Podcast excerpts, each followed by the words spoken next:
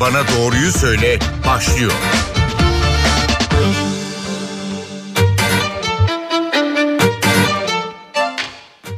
Merhaba saatler 12.15'i gösterirken NTV Radyo'da Doktor Bana Doğruyu Söyle başladı. Ben Zeynep Gülalp. Bugün iklim değişikliğinin sağlık üzerine etkisini konuşuyoruz. 26. İklim Değişikliği Zirvesi sona erdi. Zirveye katılan ülkeler iklim değişikliğine karşı alınacak bir dizi önlemi içeren bir anlaşmayı imzaladı. Anlaşmada kömürün aşamalı olarak azaltılması taahhütü, emisyon azaltma planlarının düzenli olarak gözden geçirilmesi ve gelişmekte olan ülkelere daha fazla finansal destek gibi önemli kararlar var. Kararlar alındı ama iklim değişikliği etkisini hızla hissettiriyor. Bir anda bastıran normal üzeri yağışlardan oluşan sel seller, buzulların erimesiyle yükselen su seviyesi, aşırı sıcak havalar, besin maddelerinin yok olması ve bunun gibi birçok sonuç iklim değişikliğiyle birlikte insanlığı bekliyor. Dünya Sağlık Örgütü Glasgow'daki iklim zirvesi öncesinde sağlığın iklim değişikliği gündeminin ön sıralarında yer aldığından emin olma gerekliliğini vurguladı. Peki bu felaketlerle birlikte yeni salgınlar da ortaya çıkar mı ya da değişen iklim sağlığımızı nasıl etkiler? Aklımızdaki soruları bugün enfeksiyon hastalıkları ve klinik mikrobiyoloji uzmanı Profesör Doktor Bülent Ertuğrul'a soruyoruz. Sayın Ertuğrul Ertuğrul hoş geldiniz yayınımıza. Hoş bulduk iyi yayınlar. Ee, hemen bir notu paylaşalım. Konuyla ilgili aklınızdaki soruları bizlere NTV Radyo'nun sosyal medya hesapları üzerinden ya da 530 010 22 22 numaralı WhatsApp hattı üzerinden sorabilirsiniz. Bu hatırlatmayı yapla, yaptıktan sonra hocamıza dönelim ve soralım. Sayın Ertuğrul iklim değişikliği sağlığımızı nasıl etkiliyor? Şimdi bunun birkaç yönü var. Ee, bir kere iklim değişikliğiyle beraber oluşacak gıda krizi apayrı bir yönü. Ee, göç dalgalarının oluşacağı kriz apayrı bir yönü ama ben enfeksiyon hastalıkları ve klinik mikrobiyoloji uzmanı olarak şunu söyleyebilirim. İklim değişikliğinin oluşturduğu değişikliklerle, doğadaki değişikliklerle beraber biz daha önce tanımadığımız birçok mikroorganizmayla, birçok virüsle karşılaşacağız ve buna bağlı olarak önümüzdeki 100 yıl belki önümüzdeki yıllar yeni pandemiler için e, bir e, uyarı olacak bize. Ülkemizde de yaşıyoruz. Anında bastıran yağışlar sonrası oluşan seller. Mesela en çok bunu e, geçen yaz yaşadık ve yine buzulların erimesi kaynaklı yükselen deniz seviyeleri sorunu var dünya genelinde. Bu durumda ne tür virüsler ortaya çıkıyor ve bu virüsler hangi salgınları beraberinde getiriyor? Şimdi bunlarla ilgili aslına bakarsanız çok bir bilgimiz yok. E, çünkü karşılaştıkları zaman, karşılaştığımız zaman biz e, daha çok onları tanıyıp araştırmaya başlıyoruz. Ama şunu söyleyebiliriz. E, şimdi e, bu tür iklim değişiklikleriyle birlikte e, sıcaklık artışlarıyla bizim o virüsleri taşıyan vektörler dediğimiz bir takım böceklerde artış oluyor. Nüfussal artış oluyor ve buna bağlı olarak vektörel hastalıklarda virüs e, hastalıklarında artış gözlemliyoruz. Örneğin daha önce e, gördüğümüz Nipah virüs gibi veya şimdi karşılaştığımız e, COVID-19'a yol açan SARS-CoV-2 gibi yani bu virüsün doğal yaşam içerisinde rezervuarı olduğu hayvan nüfusu artmaya başladığı zaman o bir şekilde insanla temasa geçip biz onlardan bu virüsleri almaya başlıyoruz. Yani Covid-19'da iklim kaynaklı bir virüs diyebilir miyiz? Onu mu söylüyorsunuz? Bunu mu anlamalıyız hocam? Ee, bir ölçüde veya da iklim değişikliğine yol açıcı bizim tahripkar davranışlarımız diyebiliriz. Yani o ormanlık alanlara girmemiz, e, o e, hayvanların doğal yaşam alanlarını işgal etmemiz e, ve onların bizlerle daha iç içe yaşamaya başlaması sonuçta bu virüslerin bir şekilde bizi bulmalarına ve bize yerleşmelerine yol açıyor. Şimdi Kanada'da geçen yaz aşırı sıcaklık nedeniyle ölenlerin haberini vermiştik. 70 ee, yaşındaki bir kadının ölüm raporuna ilk kez iklim değişikliği yazıldı ölüm nedeni olarak. Sıcak havanın ölümlerdeki etkisini soracağız şimdi. Sıcak hava en çok insan vücudunda neyi etkiliyor ve sıcak havalarda genellikle hangi salgınlar ortaya çıkıyor geçmişten bugüne baktığınızda? Sıcak hava dediğimiz anda bir kere e, özellikle yaşlı e, kişilerin e, vasküler yapılarını, kalp e, atımlarını, e, sıvı dengelerini, e, böbrek fonksiyonlarını bozmaya başlıyor.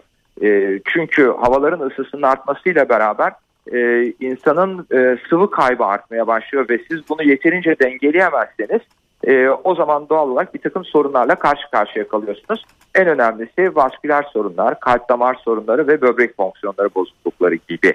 E, bunlar aslına bakarsanız benim biraz uzmanlık alanımın dışında. Ama onun dışında bulaşıcı hastalık olarak baktığınız zaman sıcak havalarla beraber besin alımlarında bir takım bozukluklar oluşabiliyor. Besinlerin korunmaları e, sıkıntıya girebiliyor ve e, buna bağlı olarak gastrointestinal sistem infeksiyonlarında bir artış e, görmeye başlıyoruz. E, örneğin işte yaz aylarında ishal olgularının artması gibi e, artış göstermesi gibi ki o hastalıktan sonra da gene dehidratasyon dediğimiz sıvı kayıplarına bağlı bir takım hastalıklar ortaya çıkabiliyor ve can kayıpları ortaya çık çıkabiliyor. Tabii sıcaklık denilince temiz suya ulaşma ihtiyacı da akla gelen ilk konulardan biri. 2030 yılına kadar küresel sıcaklığın 1,5 derece oranında artması bekleniyor diye bir açıklama var. Hatta bazı uzmanlar bu rakamın daha da yüksek olabileceğini söylüyor. Temiz suya ulaşamazsak ne olur ve suyla birlikte gelen salgınlar hangileri? Bir kere temiz suya ulaşamamak demek birçok infeksiyon hastalığına bulaşa, e, bakterilerin bize veya virüslerin bize bulaş, e, ulaşmasını sağlar. E, çünkü e, hani o su hayat ve e, aynı zamanda temizlik demektir. E, içilebilir su kaynaklarının azalması e, yine infeksiyöz etkenlerin artmasına yol açacaktır ki bunların en önemlileri gastrointestinal sistem enfeksiyonları yapan örneğin kolera gibi. E, örneğin e, gastroenterite yol açacak e, bir takım salmonella, shigella diyebileceğimiz bazı infeksiyöz e, etkenlerin artışına yol açabilir. E, onun dışında bir kere e, yine su kaynaklarının e, yeterli olmaması veya bu tür değişiklikler vektörlerde artışa yol açabilir. O vektör örneğin sineklerin artışı veya hmm, işte sıtmanın artışına yol açabilir. Hani bu benzeri hastalıkların artışını görebiliriz. Şimdi UNICEF'in çocuk odaklı İlk iklim riski endeksine göre Orta Afrika Cumhuriyeti, Çat ve Nijerya'da çocuklar iklim değişikliğinden etkilenme riski en yüksek olanlar arasında yer alıyormuş. Birkaç veri var hemen onlardan bahsedelim kısa kısa. 240 milyon çocuk kıyı taşkınlarında yüksek oranda maruz kalıyormuş. 330 milyon çocuk nehir taşkınlarına yüksek oranda maruz kalıyor. 400 milyon çocuk kasırgalara, 600 milyon çocuk vektörlere yani keneler, sinekler gibi bulaşan hastalıklara yüksek oranda maruz kalıyormuş. Çocuklar herhalde bu salgınlardan en fazla etkilenen grupta yer alıyor. Ne dersiniz? Ee, çok doğru. Ee, bir kere buna bir grubu daha ekleyelim. Ee, ileri yaştakiler. Yani zaten e, en önemli risk gruplarımız bunlar. Çocukluk yaş grubu ve ileri yaş grubu. Ve e, şu anda hala önlenebilir gastrointestinal sistem enfeksiyonları nedeniyle her yıl dünyada milyonlarca çocuğu çok basit bir e, gastroenterit nedeniyle kaybediyoruz. E, yani o önemli bir sorun. Afrika ülkeleri ve Hindistan e, bu konuda önemli sorunu olan ülkeler. Türkiye'de böyle mi? Türkiye'de belirli bölgelerimiz bu şekilde. Ee, özellikle Doğu ve Güneydoğu Anadolu'da altyapı yetersizliği olan bölgelerde ki o sorun 20 yıl önce 25 yıl önce daha fazlaydı belki e, o 40 yıl 50 yıl önce. Şimdi bir miktar daha azalmış durumda ama e, hala devam ediyor. Yani çocuklarda e, bu iklim değişikliğiyle beraber oluşacak e, o e, su havzalarının farklılaşması e, e, bir takım e, sorunlara yol açabiliyor ve özellikle vektörel infeksiyonlar ve gastrointestinal sistem enfeksiyonlarının artışıyla karşımıza gelebiliyor. E, hava kirliliğine de değinelim istiyoruz. Türkiye'de de bugünlerde hava kirliliğinin yoğun olduğu konusunda uzmanlar uyarıyor. Özellikle kanser vakalarını ve solunum yolu rahatsızlıklarını artırıyor diyor uzmanlar. Hava kirliliğiyle gelen salgınlar var mı hocam tarihe baktığımızda? Aslına bakarsanız hava kirliliğiyle gelen salgınlar çok yok. Yani öyle bir şey yok. Daha çok e, altyapı yetersizliğine bağlı oluşacak salgınlardan, bu kolera gibi ondan bahsedebiliriz veya veba gibi tarihteki salgınlarından bahsedebiliriz. E, ama hava kirliliği e, daha çok erişkin yaş grubunu ve ileri yaş grubunu daha fazla etkileyebilecek. Tabii ki çocukları da etkileyecek ama e, ve e, beraberinde ciddi solunum problemlerine yol açacak bir durum. E, hatta bazen uyarılar yayınlanıyor biliyorsunuz. E, sokağa çıkmanın e, özellikle akciğer sorunu olan hastalar için sakıncalı olabileceğine yönelik. E, ama e, hava kirliliği e, göğüs hastalıklarına ve e, iç hastalıkları uzmanlarını daha çok ilgilendirecek bir konu. Evet. Ee, insan popülasyonlarında ortaya çıkan enfeksiyonların %75'i hayvan kaynaklı diye bir bilgi var. Hatta Covid-19'un evet. da hayvan kaynaklı olduğu yönünde Bunu biliyoruz. bir takım evet yani bir bu yönünde var bir de laboratuvar üretimin olduğuna yönelik iddialar da var. Ee, bu hayvan kaynaklı %75 oranında hayvan kaynaklı olduğuna yönelik bilgi ne kadar doğru? Ve iklim değişikliğiyle hayvan kaynaklı hastalıkların yaşanmasını önümüzdeki dönemde de bekliyor musunuz? Evet bekliyorum. Ee, şimdi şöyle düşünün örneğin biz bir dönem biliyorsunuz Kırım Kongo kanamalı ateşiyle uğraşıyorduk. Ee, ve hala her yaz uğraşmaya devam ediyoruz. Evet. Ama daha önce yoktu. Şimdi iklim değişikliğiyle beraber e, hani kuşların e, göç yolları değişmeye başladığı zaman e, kuşların taşıdığı keneler ki bunlara vektör diyoruz işte o zaman onların yerleşim bölgeleri de değişmeye başlıyor. Ve e, ne oldu? Bizim Orta Anadolu bölgesi veya kuş göç yollarının olabileceği bölgelerde o kenelere daha sık rastlamaya başladık. E, ve bununla beraber de Kırım Kongo kanamalı ateşini yaklaşık 25 yıldır biz ülkemizde daha net bir biçimde gör, görmeye başladık. Buna benzer bir takım vektörel hastalıklar hayvan kaynaklı hastalıkların sayısında artış görmeye başladık. Ee, örneğin sıtmanın sayısı. Örneğin bugün dünyada e, sıtma konusunda ciddi sorun var ve bu sorun gitgide artıyor. E, yine vektör kaynaklı yani yine hayvan kaynaklı. Veya daha önce MERS'le karşılaştık. E, işte develer ve develere başka vektörlerden bulaştığını biliyoruz. Yine SARS e, veya işte domuz gribi diye adlandırıyoruz. Kuş gribi diye adlandırıyoruz. Yani aslına bakarsanız her geçen gün bu iklim değişikliğinin oluşturduğu doğalsal değişiklikler insanlığı tehdit ediyor. E, çünkü o hastalıkları bulaştıracak vektörlerin ve hayvanların sayısında nüfusunda belirgin bir artış meydana geliyor ve buna bağlı olarak da biz daha önce bizi infekte etmeyen veya en azından karşılaşma olasılığımız olmayan bir takım e, mikroorganizmalarla karşılaşma şansına ulaşıyoruz ve onlar da bizi infekte ederek salgınlara yol açabiliyor. Şimdi şu anki yaşadığımız süreci de önümüze koyarsak bu salgınlarla mücadele için aşının önemini bize anlatabilir misiniz? Ee, şimdi e, bunun önemi o kadar ortada ki e, bizim ilk yaptığımız insanlık olarak hastalık pandeminin ilk ilan edildiği tarihten itibaren herkes hemen bu hastalığı nasıl engelleyebiliriz diye e, aşı çalışmalarına başladı. Şimdi geçmişten günümüze de gel- gelirsek salgın hastalıklarda bugüne kadar insanlığın kullanmış olduğu aşılar sayesinde belki de çok büyük salgınların önüne geçtik. İşte çiçek hastalığını ortadan kaldırdık. Salgındı. Kızamık bir salgındı. Onu kontrol altına aldık. E, tüberküloz bir salgındı. Önemli ölçüde kontrol altına almayı başardık.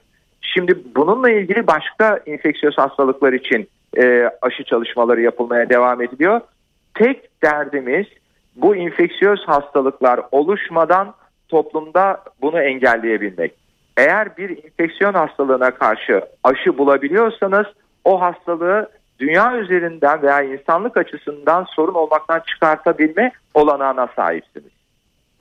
Az önce kızamık salgınından bahsettiniz. Şimdi Dünya Sağlık Örgütü'nün geçen günlerde bir uyarısı oldu. Geçtiğimiz sene Covid-19 aşılaması nedeniyle 22 milyon çocuğun kızamık aşısının ilk dozunu olmadığı, ikinci dozu yaptıranların da bağışıklık hedefinin altında kaldığına yönelik. Kongo Demokratik Cumhuriyeti'nden yine salgın kızamık salgını haberi geldi. 458 vaka ve 17 ölümün kaydedildiği söyleniyor. Yeni bir kızamık salgını kapıda olabilir mi hocam? E, bu Covid-19 pandemisi nedeniyle geçen yıl gerçekten çocukluk çağı aşılarında ciddi bir gerileme yaşadık. Sadece e, bizim ülkemizde değil tüm dünyada bu böyleydi ve aşıya ulaşımın güç olduğu ülkelerde daha da bir sorun oluştu. E, ona bağlı olarak da çocukluk çağında görülen o hastalıkların sadece kızamık değil e, tümünde bir artış yaşadık. E, ve e, kızamık burada bizi en tehdit edici hastalıklardan bir tanesi. Difteri var, boğmaca var ve diğerleri de devam ediyor ama kızamık bu konudaki en böyle üzerinde durmamız gerekli hastalıklardan bir tanesi. Evet e, bir salgın demeyelim de endemik küçük salgınlardan bahsedebiliriz. E, özellikle aşılamanın e, eksik olduğu bölgelerde. Tabii bir taraftan salgınlarla bir taraftan da aşı karşıtlığıyla mücadele ediliyor. Ee, Avusturya'da aşısızlara sokağa çıkma kısıtlamaları getirildiği haberini bugün aktardık dinleyenlerimize. Çin'de de salgının ilk dönemlerini hatırladığımızda kapıların çarpı şeklinde tahtalarla çivilendiği görüntüsü gözlerimizin önüne geliyor. İnsanları evde tutmak salgınla mücadelede yeterli mi sizce? Yoksa aşılar, aşısızlar aşılanmazsa bu salgın biter mi? Siz şu anki tabloyu nasıl görüyorsunuz? Şimdi şu anki tablo açısından çok olumlu bir şey söyleyemem. Ee, ben size şöyle bir e, benzetme yapayım. Hani teşbihte hata olmaz derler. E, çünkü yanlış anlaşılmaktan da korkarım. Şu anda ülkemiz bir savaşın içerisinde olsaydı ve e, üzülerek e, her gün 200 askerimizi yitirseydik ve şehit olsaydı sizce bizim ülkemizin şu anki durumu nasıl olurdu? E, oldukça kötü, infial çıkardı. Ama biz bir önlenebilir salgın hastalık nedeniyle her gün 200'e yakın insanımızı bu şekilde yitiriyoruz. Aslında bir sağlık terörüyle veya sağlık kriziyle baş başa olduğumuzu söyleyebiliriz. Benzer durum diğer ülkeler için de geç, geçerli. Özellikle aşıya ulaşamayan e, ve salgının yoğun bir biçimde sürdüğü az gelişmiş ülke dediğimiz ülkeler için de geçerli. Şimdi böyle baktığınız zaman olaya e, belki Avusturya'nın almış olduğu karar hani e, hoşumuza gidebilir diyoruz. İnsanları evden çıkartmıyoruz. Aşısızsanız kesinlikle her türlü kısıtlamaya layıksınız diyoruz. Ama bunun da insanlığın gelmiş olduğu o gelişim aşamasında çok doğru olmadığını söyleyebiliriz. Ee, o zaman bizim farklı bir yöntemle insanları aşıya ikna etmemiz ve buna bağlı olarak da toplumsal bağışıklığı geliştirmemiz gerekiyor. Bunun yöntemi nasıldır? Ben bir tıp doktoru olarak buna bir şey söyleyemiyorum. Ama bir kriz olarak algılayıp bunu kriz yönetir gibi yönetmenin gerekliliğini hissedebiliyorum. Ama şu anda tam tersine bir duyarsızlaşma ve e, bir yabancılaşma söz konusu pandemiye karşı. Bunun karşıtı da o zaman sert tepkiler oluyor. Yani hala salgın devam ediyorsa o zaman aşı olmayanları cezalandıralım, onları e, bir köşeye itelim gibi. Bunun uzlaşıyla devam etmesi gerektiğini düşünüyorum. Ee, ama bunu nasıl başaracağız onu bilemiyorum. Şimdi aşı olmayanlar bir tarafta bir tarafta da aşı olanların yaşadığı bir rehavet de var aslında. Hem e, maskesiz gezme konusunda hem sosyal mesafeyi e, kuralını delme konusunda bu noktada ne söylemek istersiniz? Elbette işte bu bir duyarsızlığa yol açıyor. Genel bir duyarsızlığımız var. Yani ben sadece aşı olmama konusundaki duyarsızlıktan bahsetmiyorum. Ee, aşı olanlarda da ciddi bir rehavet var ve sanki aşı olmanın her şeyi bitireceğini düşünüyorlar. Ama öyle değil işte olay. Yani diyorum ya bir sağlık terörüyle bir sağlık kriziyle karşı karşıyayız. Ülkemizde her gün 200'e yakın insan ortalama yaşamını yitiriyor. Başka bir olay nedeniyle olsaydı infial çıkacak bir durumda biz hepimiz duyarsızlaşmış durumdayız. Ee, buna yönelik bir çalışmanın yapılabilmesi ve bu durumun bir kriz olarak algılanabilmesi gerekiyor. Nasıl biraz önce iklim değişikliğiyle ilgili e, oluşacak sorunların e, bir kriz olduğunu söyleyerek onunla ilgili çalışmaların yapılması gerektiğini konuşuyorsak benzer bir durumunda bu pandemiye yönelik de yapılabilmeli. Ama tabii ki biz bu kadar hissedebiliyoruz, duyumsayabiliyoruz bunu ama toplumun geneline bunu nasıl yayacağız? O da sanırım iletişimcilerin görevi. Evet şimdi Türkiye'deki durumu tekrar hatırlatalım. Bir günde 189 kişi daha hayatını kaybetti. 21.624 kişinin testi pozitif çıktı. Hala toplumsal bağışıklığa ulaşamadık. Bu durumun sebebinin çocuk nüfusunun yoğunluğu olduğu belirtiliyor. Amerika'da 5-11 yaş çocuklarının aşılandığını biliyoruz. İsrail'de de yine 12 yaş altına aşılama onayı verildi. Peki sizce Türkiye'deki çocuklar aşılanmalı mı yoksa vaka durumuna bakıldığında ihtiyaç yok diyebilir miyiz? E, bence aşılanmaya başlanmalı. E, bakın hep Amerika'dan veya e, Avrupa'dan örnek veriyoruz ama e, örneğin bugün Küba'da 2 yaş üzerindeki çocuklarını Kübalılar kendi aşılarıyla aşılamaya başladılar. E, ve toplumsal bağışıklık anlamında asıl o zaman bir işe yarar, yarar duruma geliyor aşı.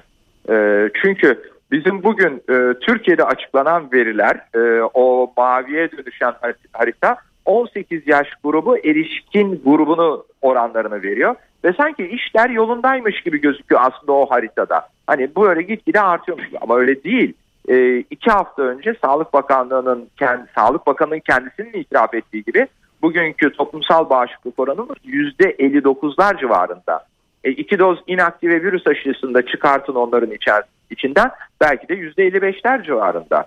O anlamda da bizim toplumsal bağışıklığa ulaşabilmemiz için çocukluk yaş grubunu da dahil edecek bir aşılama programını bir an önce yaşama geçirmemiz gerekiyor. Dolayısıyla bu aşılanma oranını da artıracak. Ee, ve e, hani deniliyor ya %70'lik bir aşılanma oranına ulaşıldığı zaman toplumsal bağışıklık kazanılıyor diye. Eğer yanlışsam düzeltin hocam herhalde ona ulaşılmış olacak çocuklarda aşılanırsa. Doğru mu? Elbette elbette. Tam da bu nokta. Çünkü şu anda çocuklar e, ana bulaştırıcılar gibi veya gençler diyelim e, üniversite gençliği de dahil olmak üzere ana bulaştırıcı gibi gözüküyor. Onlarda hastalık oluşsa bile e, klinik tablo olarak ya asemptomatik ya da hafif geç, geçiyor ama onların bulaştırdığı aşısız erişkinlerde ne yazık ki hastalık e, ağır geçebiliyor ve can kaybıyla sonuçlanabiliyor. Bir de şöyle bir e, hatamız var.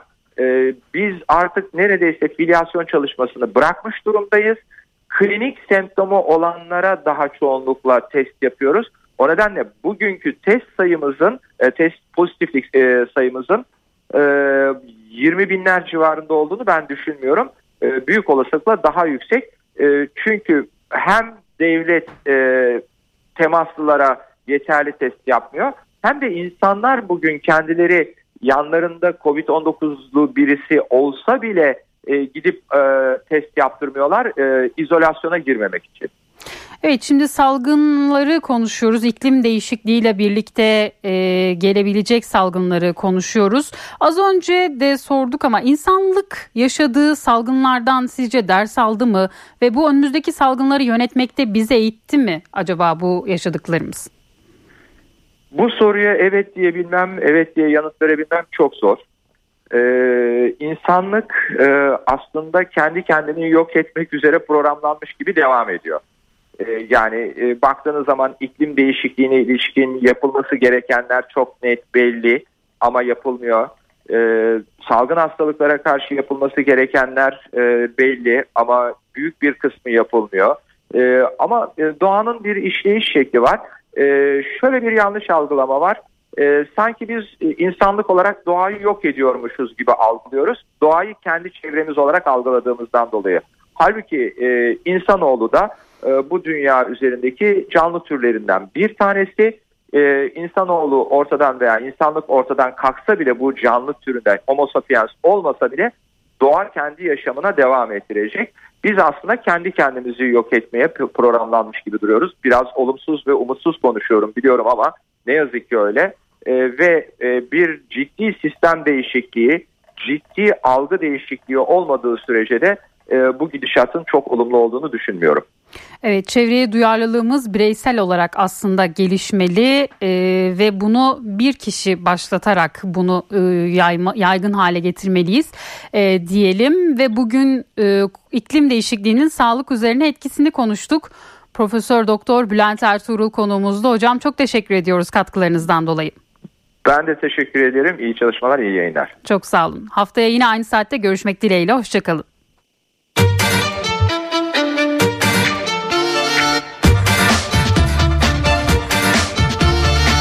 Doktor bana doğruyu söyle.